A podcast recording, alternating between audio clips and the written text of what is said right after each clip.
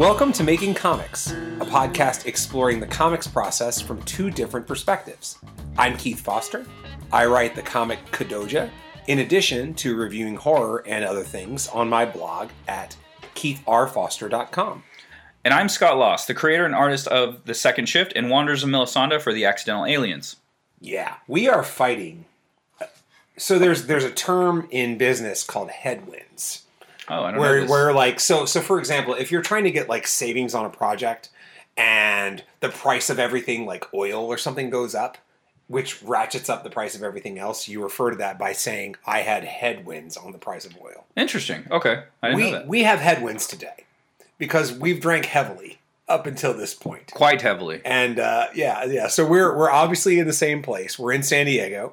I came down to hang out with Scott, and we visited two breweries, and we're keeping this place rolling. Yeah, we- this party rolling. We did our normal SoCal Comics stop. We hit the dollar bins. We checked out other books, current price books, some back issue books.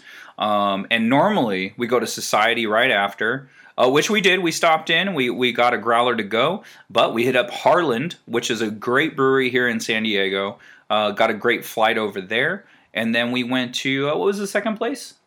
Deft was it called? Deft, yes, Deft Brewing, and they were quite good. Um, they it was very European.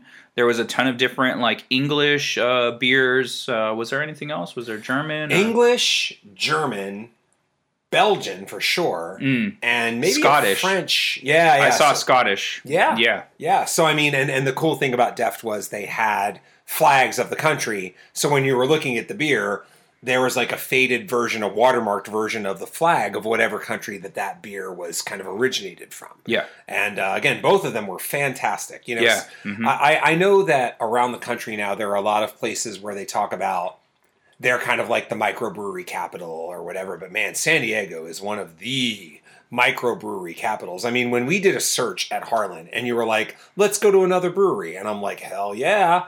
What were there six within There was three at miles? least at yeah. least six. I stopped at six. Yeah, bonkers. Yeah. And that's within like two miles, three miles. Yeah. mm-hmm. Absolutely crazy. But anyway, you go first. So, yeah, what did you want to talk about this week? Um, okay, so this week, what I've been concentrating on is getting uh, stuff out for the Kickstarter. So if uh, on on previously on making comics, um, I had requested the books for my printer. I got them in. Everything looks great. The standard edition and the Ashcan edition. Those came in. They look fantastic. I've uh, they've been bagged and boarded, signed. I signed them up, and uh, all the those tiers who got the standard edition with the ashcan, uh, those are all bagged and boarded already, and I've already um, I'm halfway done in the process of uh, packing them up, putting them in the envelopes, and they're going to go out first thing Monday morning. So um, as far as my time frame goes, I've gotten them out in the month of uh, June. And so that's a full month before the due date. So the month of due date is July. So that's you get July 31st. Um, so they'll be coming in. You'll probably get them July 1st, July 2nd, something like that. So I'm very happy about that. And uh, I even did uh, the the little sheet I was talking about that logs the differences between the Drawtober editions and the Second Shift 11, uh, things that I've added or changed uh, to to those editions. So um, I put that little list there. I created it. It was kind of fun looking through to see what I had changed. The funny part is.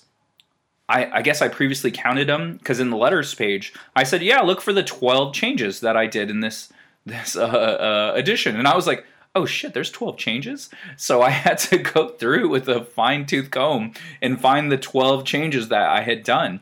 So some, if you are a backer of that project, some are very noticeable some are not so much you have to look for it you know it could be the difference of adding a little uh, changing the dimension of the panel and the image like adding a little bit to each side cropping um, or straight up changing things completely. So uh, be on the lookout. If you've done that check that stuff out. And there's a little little check sheet that i uh, put in the back of the book as well. So you you can uh, physically handwrite what the changes were or you thought the changes were and then when you flip it over is the answer sheet. How about you give listeners one example of an incredibly subtle change that you made? So, like, whatever number 11 is on, like, the change list, what was that? You know what I mean? And, and, and, and what's the difference? and maybe you can explain it to people. That way, that that way, listening to the podcast has a true benefit. Not that there isn't benefits already, but Okay. yeah, there, there's like there's like a big change, right? So now they can they can already get an answer for free thanks to Teacher. Okay, so if you are listening to this podcast and you back this this this project, I'm going to give you the answer to number one.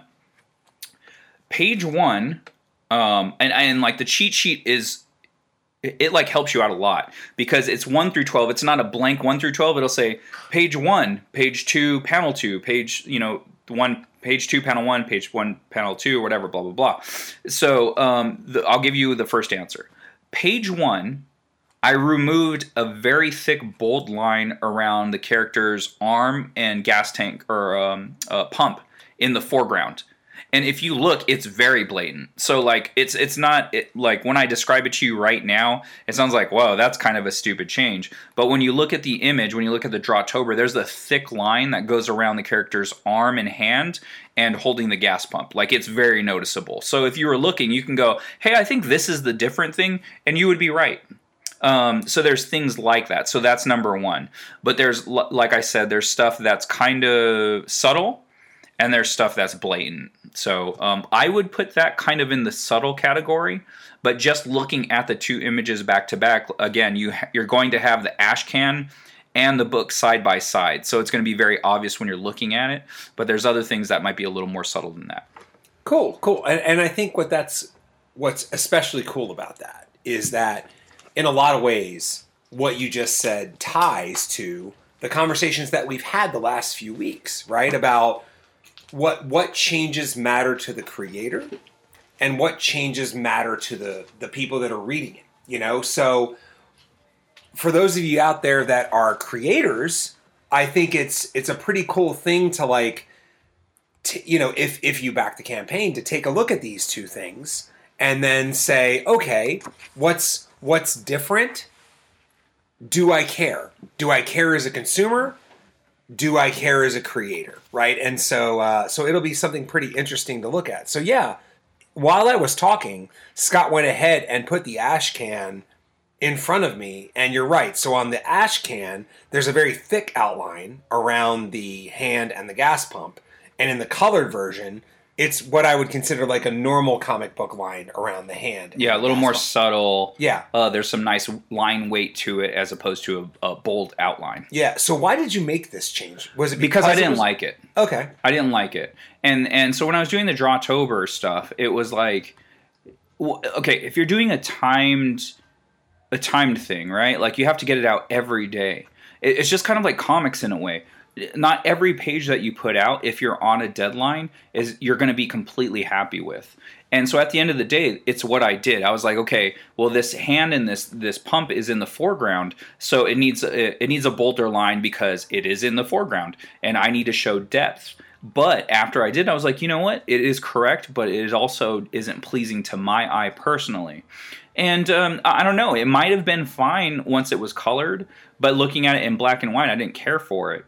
So I went and I redrew it uh, without such a thick line weight, and I enjoy it way more, especially when it's colored. I was like, yeah, that's sick. I like it better. So there's just things you can do when you have a little bit more time. But when you're on those deadlines, you kind of got to you got to do what you got to do, and you got to move forward. And and it's um I can't remember the artist unfortunately, so I apologize.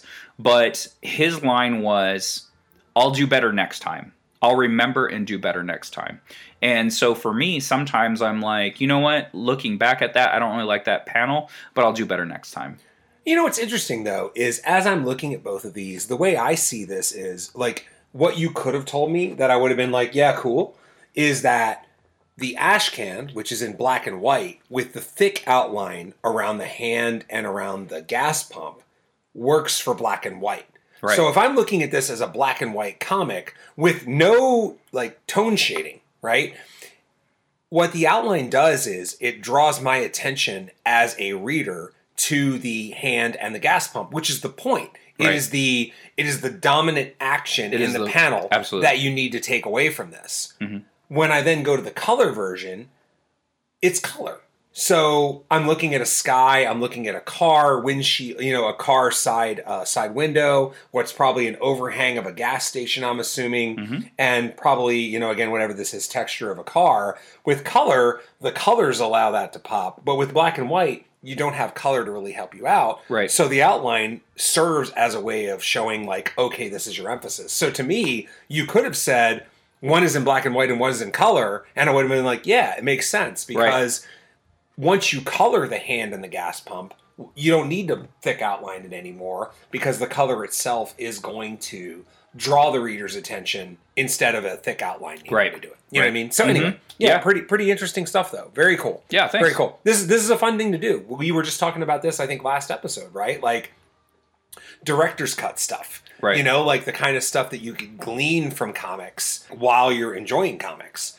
Something people ask me a lot at conventions is like, what's a good way to like learn how to make comics? And one of my favorite things to tell them is ideally find um, trade paperbacks with a lot of cool tchotchkes at the end. You know, with a lot of cool things. And and one of the things I always like to mention is look at the end of a trade paperback and see if there are like ideally scripts, pencils to inks, and things like that. Because there are lots of, of graphic novels out there where they'll throw stuff at the end where they show you here are the pencils and here are the inks and here's the script. And then you get to see it. And in fact, in Scott's right now, he just, while I was talking, showed that like you have thumbnails and then it goes to a double page spread. So again, Yeah. these kind of things are like very valuable if you're still if you still have questions about how to make comics and and what to do when you're making them or what the process is and how you can kind of evolve things. Right. Yeah, and then so if you guys get this book, if you have it, um, or if you order it, um, so in what Keith is talking about specifically is yes, I do have the thumbnails for this Drawtober edition that I did, and essentially it's page by page what I was going to draw. Um, but I also show how I laid those pages out and turned them into panels. And so you go through different iterations. So, like, I had a first take where it had a very 90s styles panel, which I do love. I love the 90s, but my current aesthetic just doesn't work with it. And I didn't feel like this particular flow of how I laid these panels out, it worked fine but it wasn't what I was looking for. So I readjusted and I just made it a panel shape but angular and it just flows so much better for me personally. So you can take a look that look at that if you pick this book up. It's Second Shift 11 and I'll have it up on the Accidental Aliens website probably within the month um, because I do want to get the Kickstarter editions out first. So when you back the Kickstarter, I want to make sure you guys get it before the the public gets it. Um, so, but once you get that book, if you get that book, you'll see what we're talking about. Yeah, I think this is super cool. I mean, as someone who is not dialed into the visual aspect of actually making comics, although you know, again, I've I've dabbled a little bit when it comes to the upcoming comic Animals. Um, this sort of stuff is has a lot of value. You know, if I was like looking to make a comic, I would I would take a lot of value out of how this process works. Um, so yeah, very very cool stuff. Very cool stuff. and how about you, man? What was your first thing? Um, Yeah, so well, my first thing is my only thing, you know, because we I think we have some other things we want to talk about this. Oh, week. true, yes, um, we've yes. got we've got book recommendations up ahead, and then we've got woo a by my count about a, a seven eight inch stack of comics that we need to talk our way through from some purchases we made today. I would say it's the equivalent of half of a short box. Yeah, yeah, we we got we bought we got books. So um, yeah, so for me, the thing that I've been working a lot on this week has been there's a I think there's a official phrase for it. I hope there's official phrase for it because someone told told it to me, and I'm just banking that that's the phrase. It's a phrase called riff writing, fleshing out my lead character with scenes that I don't necessarily intend to be in the novel. And so what I've done is I have picked a whole lot of select points within my lead character's life where I want to write a scene. And that scene will probably not make it to the final novel. And so I, I think I did age maybe 16, uh, a, a particular scene, an age 17 scene. Then I jumped ahead to age 21. And then I wrote a bunch of scenes at age 24. And then wrote a scene at age 26. And that's where I am right now. I would highly recommend this type of thing. It, it has great value. When we talk about the first draft of Kadoja Volume 1, when I sent this script out to Rory and Lance, when we were a three person team and we were just sharing everything equally, which is why we're equally billed when it comes to like the rights to Kadoja, the questions they had back were inevitably character, right? The plot was tight. You know, voice doesn't really exist in comics because voice tends more about like what you're what you're saying when dialogue isn't happening. You know, so Oh. there are no words to really kind of get voice. That's so interesting because just those two terms alone, I actually, in my brain, without you explaining it, I was like, okay, character is the things that you don't say, and voice is the thing that the character does say. Mhm. Just based off of the words. Yeah, yeah. So so characters when when you develop character, what you're probably developing, and I'm kind of rhyming off the dome here, but like what you're developing is what they actually say and what they actually do. Their behaviors, their actions, whatever. Your voice tends to be the things you bring as an author or as a narrator to the thing. Oh, I see. You know, to to to the Well, property. and that's very relevant in comics still Mm-hmm. with certain auth- authors, for instance, like Bendis. Mhm. You read a Bendis book, you almost always know you're reading a Bendis book because his voice does come through. Yes, totally, totally. And I think and I think there are other art there are other authors where their voice becomes noticeable after multiple passes. You know, so like I like Jeff Lemire. I think that's how I pronounce his name. Lemire. Lemire. Okay, I, I think that's the second time I butchered that on this. It's podcast. okay. Yeah, yeah, That's fine. yeah. Lemire. It's all written, you know what I mean? Like Yeah, we yeah, don't yeah. hear it all the time. Totally, so, totally. but when I hear it in interviews, it's Lemire. Okay, so Yeah. so yeah, Jeff Lemire. I know from experience that I really like reading his stuff. Something that we've talked about before, and that I'll mention again on this podcast. Daniel Warren Johnson. You know, it takes a few properties for you to realize, like, ooh, I like this person, and those are for the people with voices that might be a little less noticeable. Where, to your point, you pick up a Bendis comic, you know, in three pages that it's a Bendis comic, you know? Yeah. So for me, character is the thing I need to work on. And that's why investing time in doing this riff writing, in doing this, let's just call it off screen writing if you don't want to have a, a clever thing, a name for it, is very, very valuable. And I think that it's equally valuable in prose and in comics. Absolutely. The on the art side of that, um, it's it's uh, and you'll see it a lot in a lot of artists because it doesn't happen every single time. Is um, creating character sheets. Like doing your characters in different poses, different uh, expressions, right? Are they happy? Are they sad? Uh, you know, are they excited? Or are they scared? So, for you artists out there, it's something that's very important. Uh, it'll really help you have a consistency when you draw your characters. You know, draw the character's face in, in different expressions, but also draw like certain features, right? That's something I've gotten better with over the years is like, okay, what does this character's nose look like in comparison to this other character's nose? You know what I mean? It's just like don't draw all women's char- uh, all women characters' noses the same.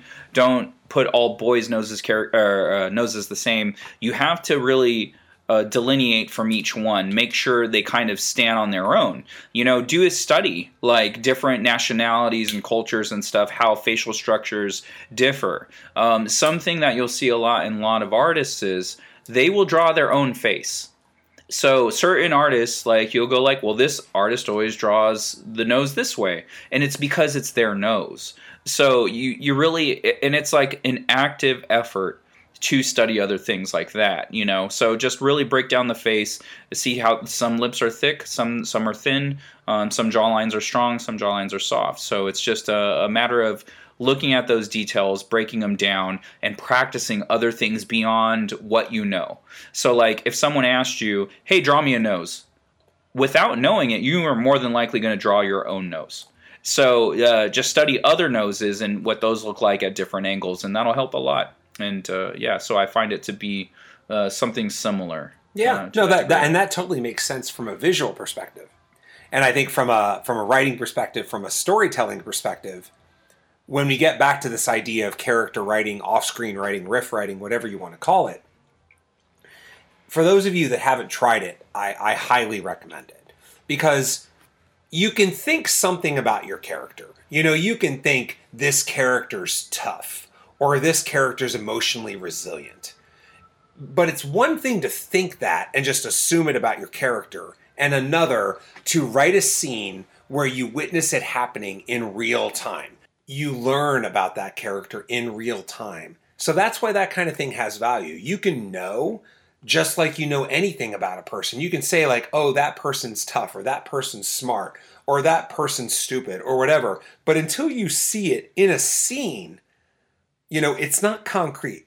And so that's why writing all these scenes that may never make the light of day is still important to you because you now saw it happen. You spoke it into existence, you created it, and now you have just another little element that you know there's here's this 5 minute, 10 minute, whatever it is, segment in this character's life that is the building block for the things that I'm trying to put into this character. So again, a lot of value there. It's getting a ton of value for me. It's funny because I got a note from Gary uh, Hodges, Oh. who was you know listening to whatever the most recent podcast was, the part where I'm basically rewriting all my character stuff, and it's going to make the novel a- an entirely different novel in a lot of ways. And he's like, "Sounds great.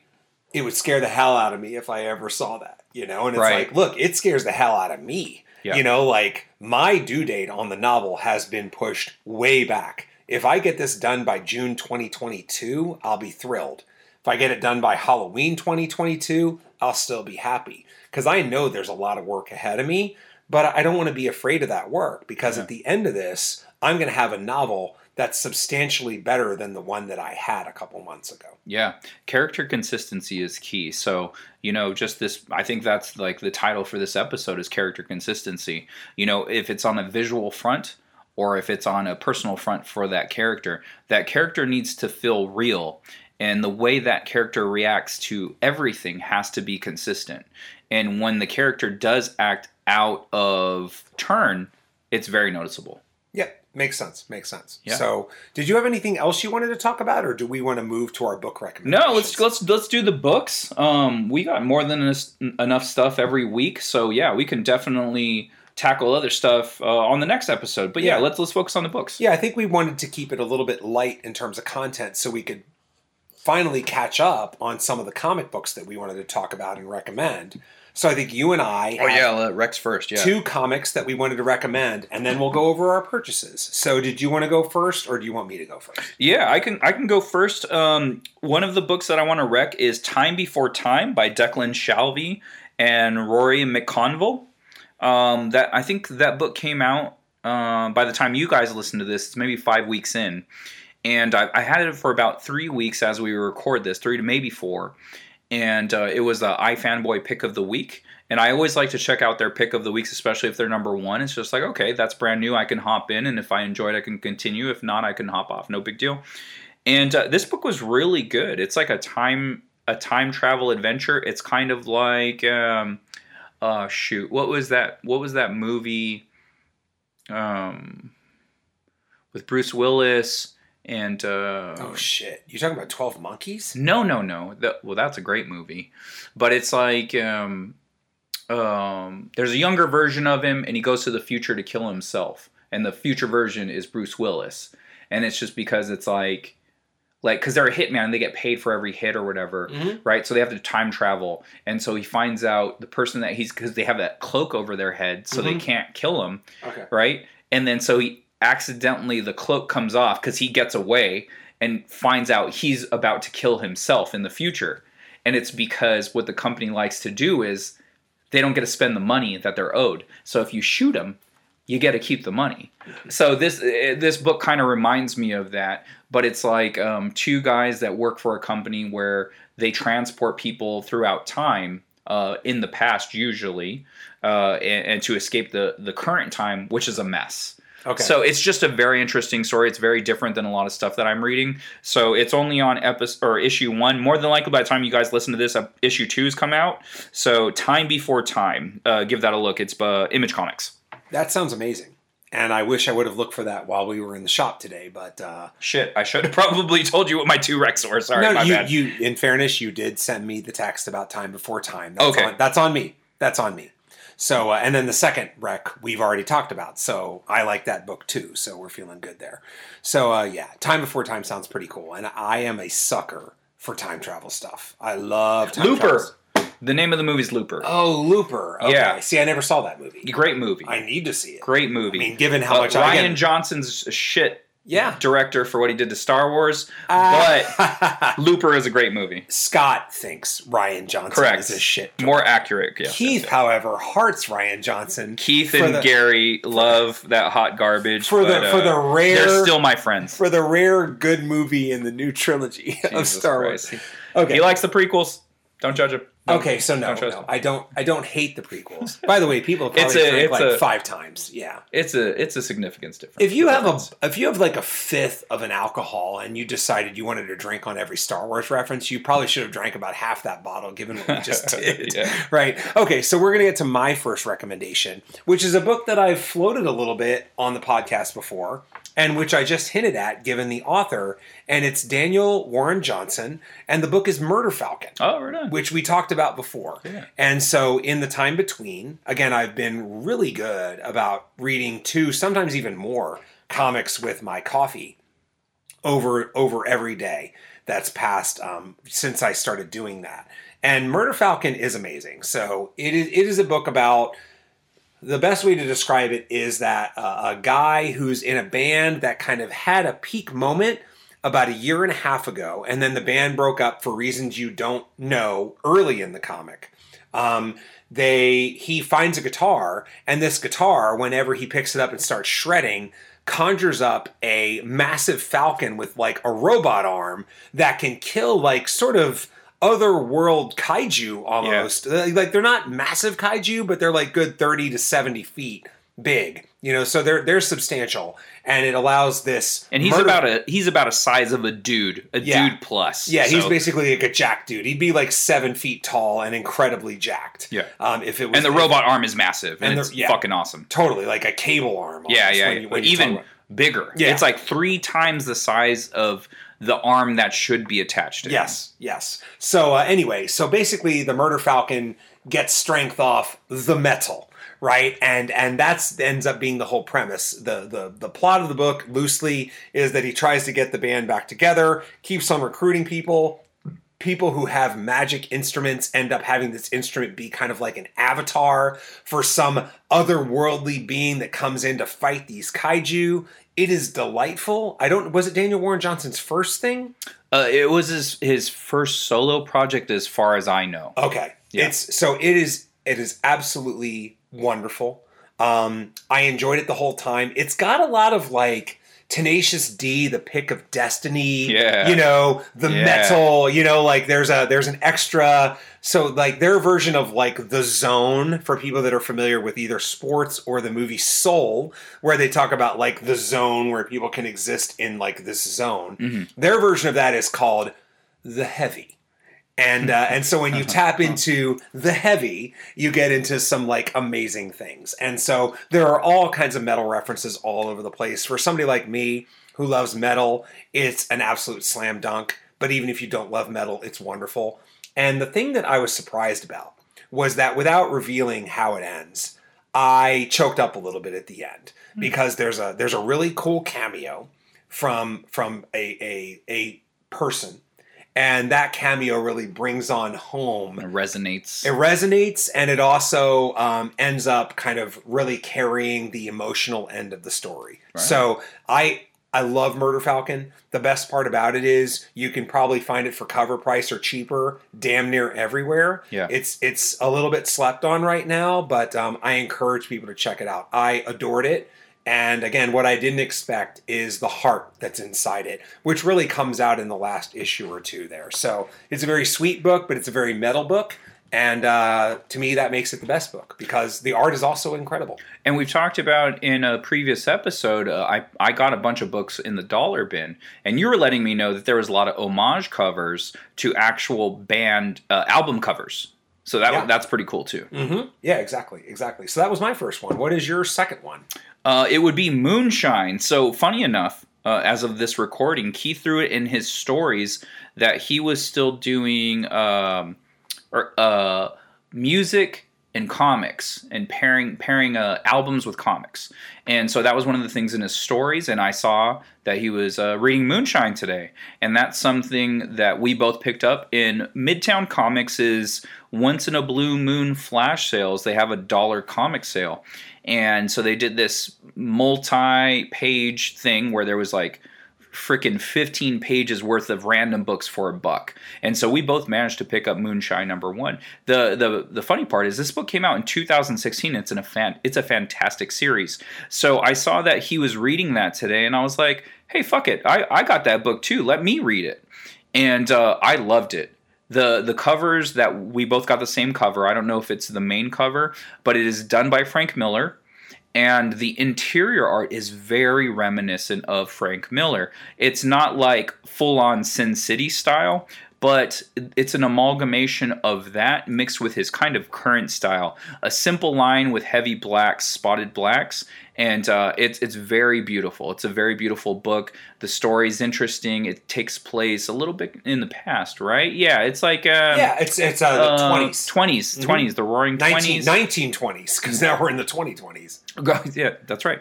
So, uh, 1920s. Um, so the the plot is the this mob they want these hillbillies moonshine, uh, hence the title, and uh, there's werewolves, hence the title.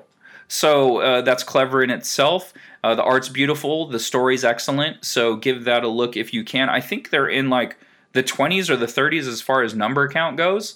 And uh, so I'm looking forward to trying to search those down if I can. Hopefully, I can find a lot on eBay so I can just pick them all up at once. Um, but uh, actually, no, we got a couple issues in the dollar bin today. We did. We, And- we I made the joke when I first walked in because he. So I, I this was just this morning where I was reading this in my coffee, and I posted about it. And then Scott was like, "Dude, I read Moonshine one." So when I walked into SoCal Comics and met him, I'm like, "Dude, do I need to race you to the M section right now?" Yeah. And and we we uh, we agreed. So it was good, and it turned out that I think every book that we wanted, they either had two for both of us, or they only had one for me, but you had it already. Yeah. Which worked out really well. It So- really did. And so the writer of that book is Brian Azzarello, and the cartoonist is uh, Christian Rossi. So give that a look. Oh, or Gerard uh, Fletcher. So I have it says authors. Chris, uh, uh, authors Brian Azzarello. He's the writer, and uh, there's two different artists listed. So I, I maybe they're taking turns during the storyline. Christian Rossi and uh, Jared K. Fletcher. Are they both listed as artist or Uh, because one of them one might is- be the colorist? One is listed as cartoonist, and Oh. one is American artist. Interesting. Yeah, so they Okay. they might be taking turns on uh, art chores. Okay, cool. Yeah, right on. What's yours? Uh, so my second one, I'm gonna I'm gonna be a little personal here and stick close to the company that I'm part of, which is Two One Five Ink. And I'm gonna talk about a book that that I was a big proponent of when it came through our open submission system. You know, this is a good time to mention that 215 Ink is one of the, I don't think there are that many comics out there that have an open submissions policy. So we review every comic that comes through. Um, you have to follow our guidelines, which are on the 215 Ink website, but we will review anything. Um, there are a lot of companies out there that don't necessarily have open submissions, but 215 has, has an open submission policy.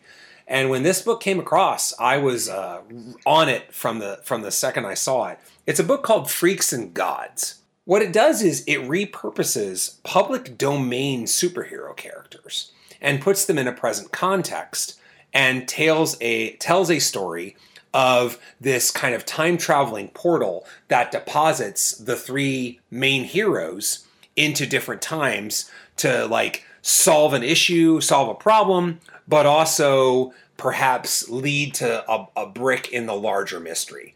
And the three characters that are the titles are, I believe, the first one is Atum, which is based on, I believe, the Egyptian god. And Atum is like a god that used to be basically the most powerful god in existence, and now has been stripped a lot of its powers because of the damn dark tunnel. So Atum just generally like curses the dark tunnel, like I used to be the most powerful god, now I'm just simply a good fighter, you know, that kind of thing. And then there's also Barghest, which is a, uh, um, a gentleman who's been transformed into a werewolf that has a kind of a sword that uh, glows when evil is in its presence. And then the third character is a is a Steve Steff, which is a character that is randomly either a man or a woman because it was two people fused together at the time of the Dark Tunnel. And then they proceed to have a bunch of wild adventures. It is extremely old school Kirby in the best way in nature. And that's what drew me to it. It again, am I saying the art is Jack Kirby? Nobody's Jack Kirby. But it's fun There's a hint there, maybe an influence there. very Kirby esque, Right. and it's it's you know it's it's old school, it's fun, it's goofy. There's you know crazy exposition. You know one of the things I like, I think uh, the first villain they come with is like the King of the Undead, Mm. and when you get the intro, the King of the Undead is like in a creepy font, you know, just like old school style. Yeah, yeah. And then the King of the Undead has this hand that's floating that can expand or contract and like do all these nasty things, and it's called the Horrible Hand because it's rumored to be the left hand of Satan itself, and you know Right. all this stuff. So it's like if that kind of thing is your jam, I highly recommend you uh, check out Freaks and Gods. Well, I definitely want to check that out. That Yeah. sounds super cool. so the first four issues are already out. Right on. Yeah, I'll, I'll talk to you, uh, Jamie, about that. See if we can get it in SoCal because that sounds pretty cool. Okay, so that those were our suggestions for the week. So uh, when you can. Uh, check those things out, and uh, you know, let us know what you think of those books, or if you're already reading them, let me know if you're enjoying them as just as much as we are. It is time for us. So again, we met earlier today at SoCal Comics. We both have massive stacks of comics in front of us, so we're gonna roll through, through them. Man, you want to go first? Yeah, absolutely. So uh, Keith was uh, on a trip. Wait, the, were, were these Torpedo comics? Were these from a trip or were these online? So that was from Orange. Uh, it was it was whatever the is it Torpedo you see on the Torpedo cover? says on the- Torpedo Comics is a shop in Orange, California. Okay. so not too far from here. My kid was in an athletic competition. And she had like I think two hours off or something like that. Oh, it was my older kid. So because of COVID protocols, no one like if the kid is older. This was Alyssa mm-hmm. she's 20 so she can't have a parent or guardian in because only kids 18 or under could have a parent or guardian accompany them so i was just killing time following her and i was like well let me go to a nearby city and see if there's a comic shop so i went to torpedo comics they uh, they didn't have anything for me but turned out they had some in uh, some comics for scott Hell yeah. So Keith got me uh, some of the last books that I needed on my Invincible run. So if you guys have been following my Invincible journey, uh, if you haven't, you should definitely check out my YouTube because I've documented every Invincible issue I've gotten. Uh, like legitimately every single issue because um, I recorded the very first issue I bought and, and I've gotten all of them as as the last months have gone by. So what Keith got me was uh, 78, 96, 97, and 108. And those were some of the few books that I needed left. I think at that point I needed about six to 10 at most. Um, since then, I've completed my Invincible journey. And uh, it was pretty fucking awesome. So I'm glad I own all of those. I have a shit ton of doubles. And uh, so now I'm focusing on Savage Dragon a lot, plus random other stuff um, uh, that that I've been looking for over the years, and, and maybe decided to focus on. Um, so okay, so out of the current books that I got, I'm to do that first. So a couple of books I got was Ultra Mega number four. Do you know what this goes up to? Is it four? four of four Okay, Now, four of four. I was I was a little chicken shit because technically I could log into Preview's pull box right now. Yeah. you know, Comic Book Hideout uses it. okay, I wasn't ready to pull the plug just in case there's a five, but I'm pretty sure it's four or four. Okay. In fact, let me just pull. Yeah, this. Okay. Since I read number four already, Okay. I'm pretty sure that this is an end. okay. So yeah, no, four- no. At the end, it says next issue. Okay, so right on. We are not done. Okay. and, and that's what what cued me into it. Okay, cool. So Ultra Mega number four by Image Comics. This is a James Harren book. He is the primary creator. He does the letter or he does the writing and the art. And then we have Dave Stewart on colors. This book is awesome. Hold up, hold up. You're talking about it like we didn't spend 25 minutes going in depth on issue one. Right, You know what I yes. mean? Like it's ultra mega. We've already uh, you know, our fandom of it. We've already established our fandom of it, despite you know the things that are a little wonky about it. It's a fun read. Although what was interesting is when we were at SoCal Comics, Dennis was talking about how it wasn't necessarily his jam for him, yeah. for him. It was you not know? for and, him. And so again, I think it's a bit of a it might be a bit of a polar comic where people feel one way or the other strongly. Um, Scott and I are both big fans of it, but uh, you know, so just be measured in your expectations on it. That it also might not be your jam. Right. Um, uh, one that just came out this Wednesday was Vinyl Number One. Um, I saw it in the solicits. I had no idea what it was about, and I really like the cover art on. I've seen two different covers. I got one that has a bloody bear mask on a dude, and so that looked cool to me. Both of the covers uh, I liked, and I'm going through the art right now. This is very Ryan Ottley. Like, so this is the artist is uh, Daniel Hillyard. So just looking at this book, I know he is a fan of uh, Ryan Ottley. And so if you're a, fran- a fan of Ryan Ottley, uh, I'm probably going to like your stuff. So I'm, I'm digging this already, and uh, hopefully the story's good. And if I like it, I'm going to put that on my pull list. I always pick up issues first before they go straight on the pull list. I have to make sure the story and the art is good. If that is the case, then it goes on the pull list. Um, okay, so going to dollar bin books. So I like to hit the dollar bin when Keith is around. It's usually about once a month. So it gives me some time to build up stuff on my want list. And uh, like we just talked about, Moonshine number one was excellent. So uh, I got issues six, nine, 10. I already own 11. I found that for a quarter on my Las Vegas trip. So go to my uh, my YouTube page to look that up. And then uh, 13 and 21. So this book goes all the way up to 21 as far as we know, as far as the dollar bins go. And uh, yeah, such a such an excellent title. So I, I'm pretty excited about that. Um, Keith turned me on to the series uh, Magnus. So it is a take on Magnus Robot Fighter. It is the 20th iteration of this this uh, character. It also even features a Turok backup issue, but uh, instead of the standard uh, Magnus in the loincloth, it is a female character, very robotic, kind of like I don't know. What did you say when you? What was your description of this Let's book? let's table it for my section. Okay, I got- I okay, you got some too. Okay, Yep, All yep. right, so we'll we'll table that for a minute, and then after that, I just went to the Old Faithful. I was like, you know what? I want to get to twelve. Um, turns out I found 19 copies of the New Mutants that I needed, so I put back Magnus Robot Fighter or Magnus uh, four and five in order to get to 24. I had 26 books, so I put Mm-hmm. back four and five. I can get those later, no problem.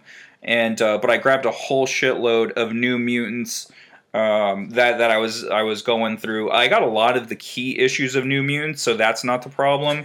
But it's just like all the filler books. So so 19 co- uh, 19 issues of the New Mutants. Yeah, yeah, yeah. You definitely didn't get 87 in there. I bet. No, no, no. you couldn't couldn't find that. I got the um yeah man even back in the day I couldn't even get it. It was already like I was a kid so I couldn't afford it. Yeah. Uh, so I got the second printing of 87, but uh, what was Deadpool 98, right? Um, SoCal hooked that up. I got it. Was that the story you told? yeah, from I told yeah, before. Yeah, okay. yeah, yeah. So I got 98, Deadpool's first appearance on a sweet deal there. I love SoCal, but uh, as of right now, I don't have the first first printing of Cable's first. I have the second printing. Ain't, ain't worth dick. Yeah. But but I still got it. So What's whatever. the first printing worth now? A couple hundred for sure. Okay. for sure. Yeah, I paying was- at least two. I was done with my comic shopping a little before Scott, so I just milled around and started just staring at stuff.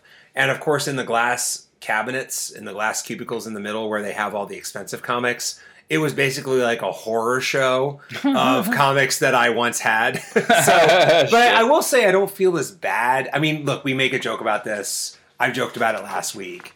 You know, like there are books that I got rid of that are worth a lot more. Although I was pleased to say, see that they weren't worth as much more as I thought. So I was like, oh, that's only worth $180 instead of 600. I feel somehow slightly better for selling it for 10.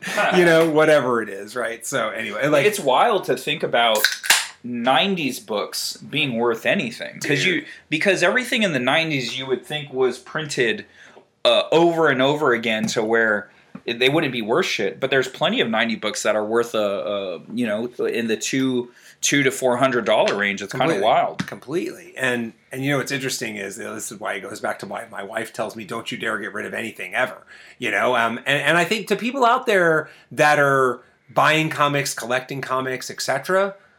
I've said this about other things, and apologies if I'm repeating myself from something on the podcast. The best thing you can do is walk in a comic shop and buy stuff cover price right now. Right. Just like pick stuff you like, buy it, and don't get rid of it. Right. And you'd be shocked. I mean, when I was walking around looking at books, not just the marquee books, like we're not talking about. So, Spider Man, Amazing Spider Man 361 was the first appearance of Carnage.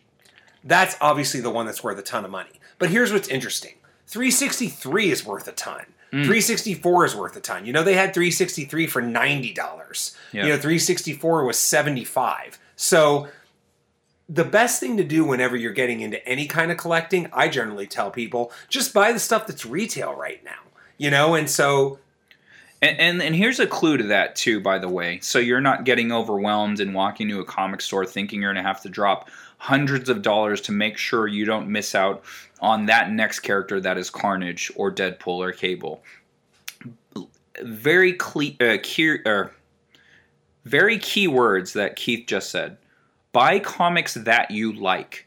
Don't go out there thinking you're going to make a million dollars on a book. If you read a book and you like it, if you want to buy a second copy, it ain't going to hurt you.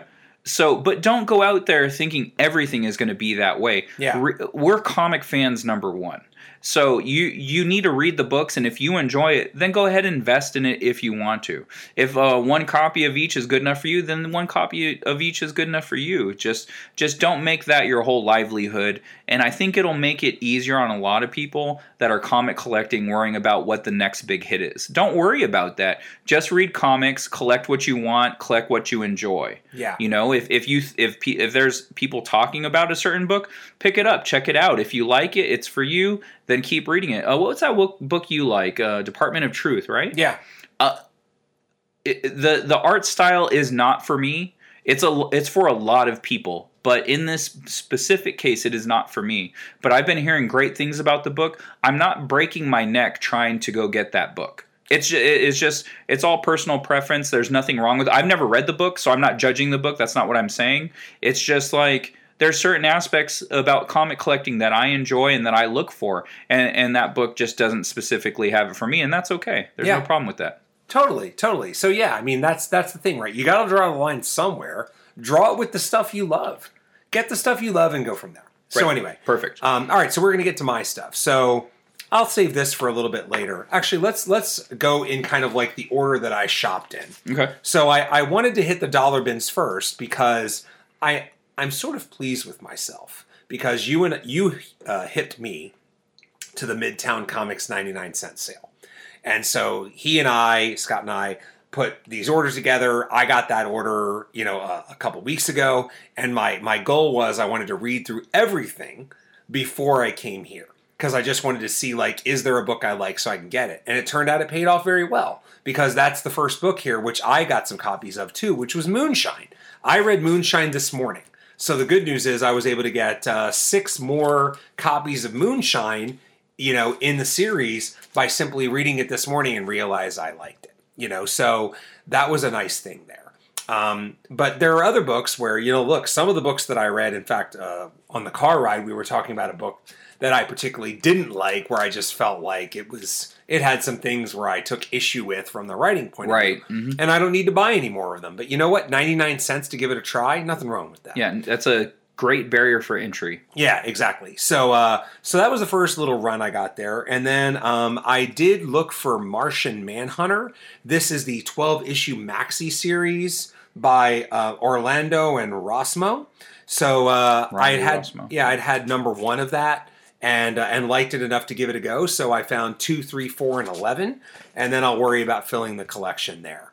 Um, we'll save this for last. So another book that I found out about through Midtown Comics, and I had almost thrown it in as like, whatever, give it a try, is a Marvel book, uh, Old Man Logan, which, based on what I understand, was the basis of the movie Logan, right? Or at least the No, premise. Old Man Logan, the original series came from Mark Millar and Steve McNiven years ago, Okay, um, and that was that was the start of the movie. That's Yeah. what triggered uh, a lot of the events in the movie. no, no, and that that's you know that that's what I meant. Like Oh, okay. conceptually, Gotcha. this idea of Old Man Logan, Right, But okay. then then after that, probably maybe even after the movie, the comic book Old Man Logan came out, and the the issue that was available in Midtown Comics was issue 19, and Hmm. I was like, whatever, I'll try it. Well, I read it, I really liked it.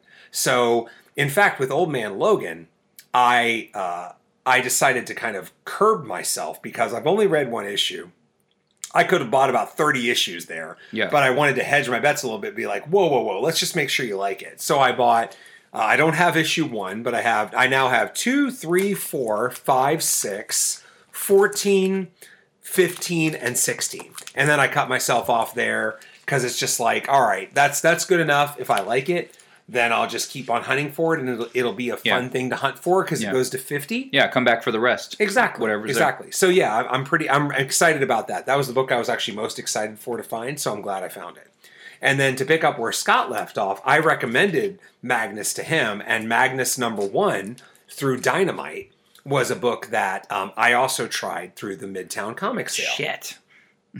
I didn't, I didn't know it was there. Oh, Magnus number one. Well, but I didn't know that it would be good. So Yeah, yeah. yeah, that was probably one I should have tried out. Yeah. But fingers crossed, they didn't sell a shitload. Of, they didn't sell out of them. And next time they do the ninety nine cent nets, next time they do the ninety nine cent sale, it'll be there. Yeah, I mean, for all I know, the thing about the 99 cent sale is that 99 cents is what you pay for an unbagged copy, an unbagged, unboarded copy. Yeah. I would not be surprised if you could log if you were able to log on to Midtown Comics right now and get an issue one like near mint for 385 or something like Right, that. right, right. You know, they they I, just I don't doubt it. It's Yeah. not, it's not a hot off the shelf series. So yeah, for Yeah, sure. But I dig it. So I read number one, and and the best way I can equate it to is that this is not your typical Magnus robot fighter. It's like a female person who's Doctor Magnus. And again, I haven't followed this enough to know whether it's you know the new Magnus or whatever. But it, it's very much I Robot by Asimov. that's the Mm, feel that's of right. it. That it has a really cool like robots are sentient and have feelings and have taken over. Blah blah blah. So I liked that dynamic enough where I was like, I got to get some more of this, and I was thrilled to see that it had two through five there.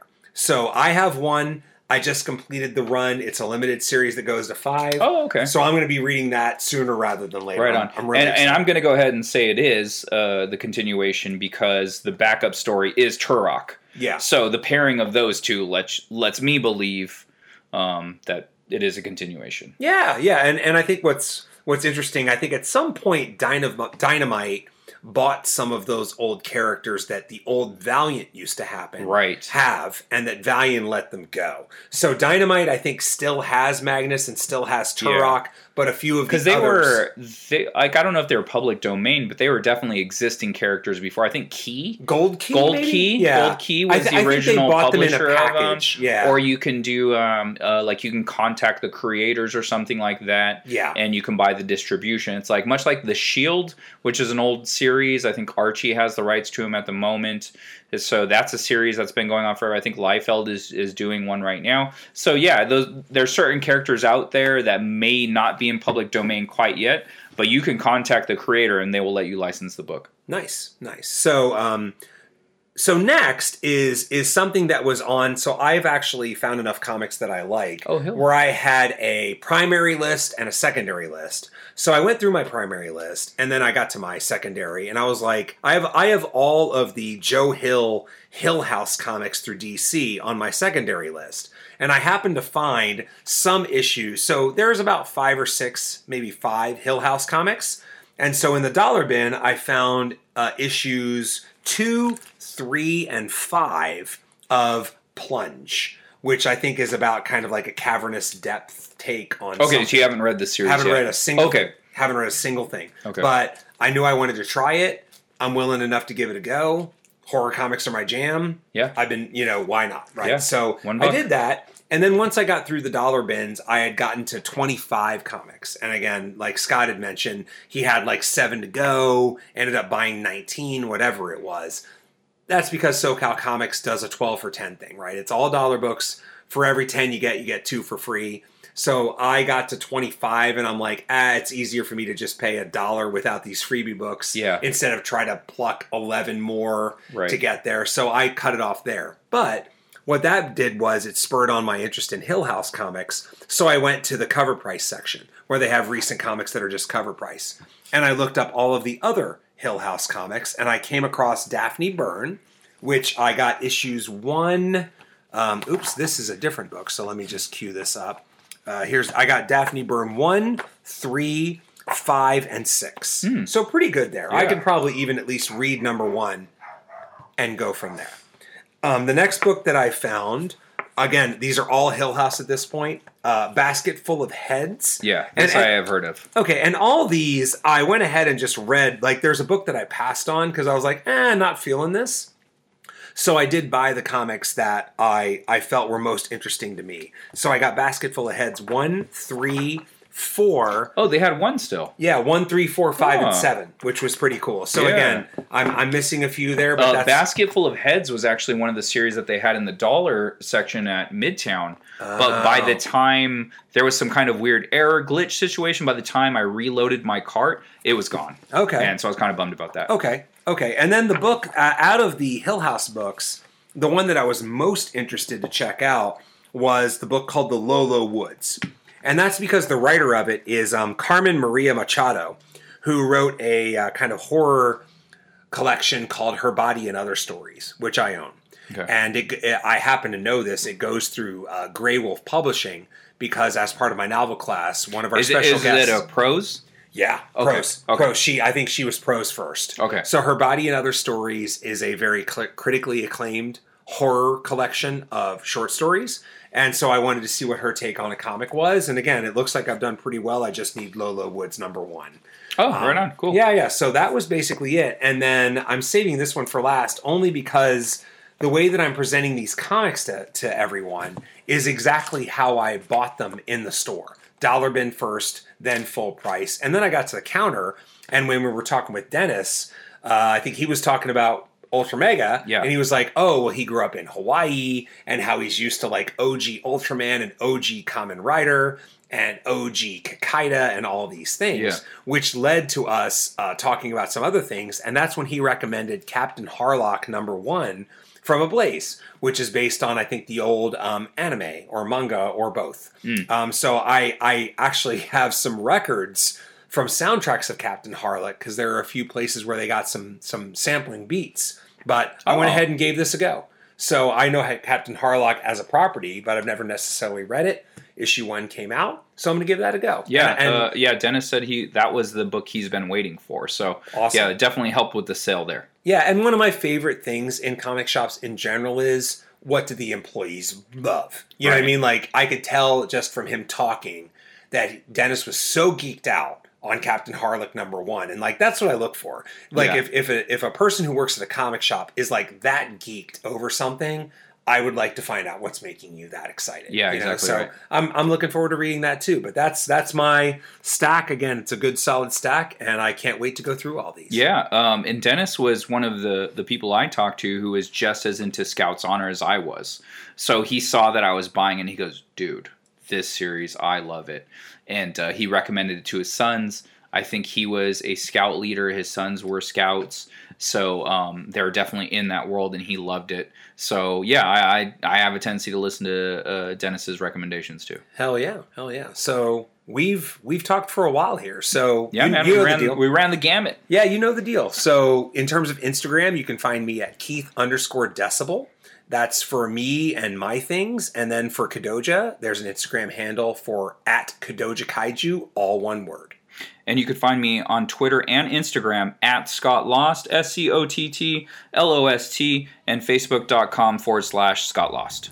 When it comes to websites, uh, keithrfoster.com is all you need. Even if I write stuff, when I write stuff for ihorror.com, there's always going to be a link on keithrfoster.com. There's also a Kadoja page and a store where you can buy all your Kadoja stuff and whatever upcoming comics I have once they come out that are in the hopper.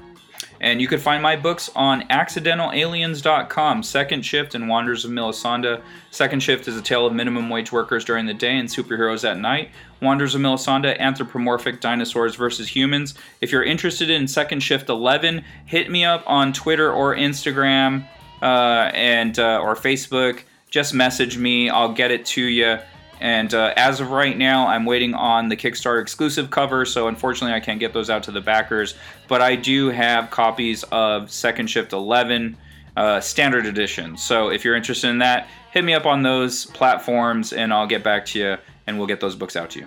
And uh, lastly, but not leastly, if you have any questions, comments, concerns, uh, hit us up at makingcomicspodcast at gmail.com, or you can hit us up, uh, Keith or I, on our social media, the things that we've just told you about. You can message us there if that's easier for you. Uh, it's all good. We always figure it out, and we'll talk about it on the air.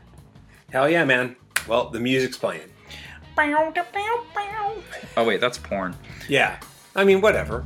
All right, everybody. See you next week. Yeah, yeah.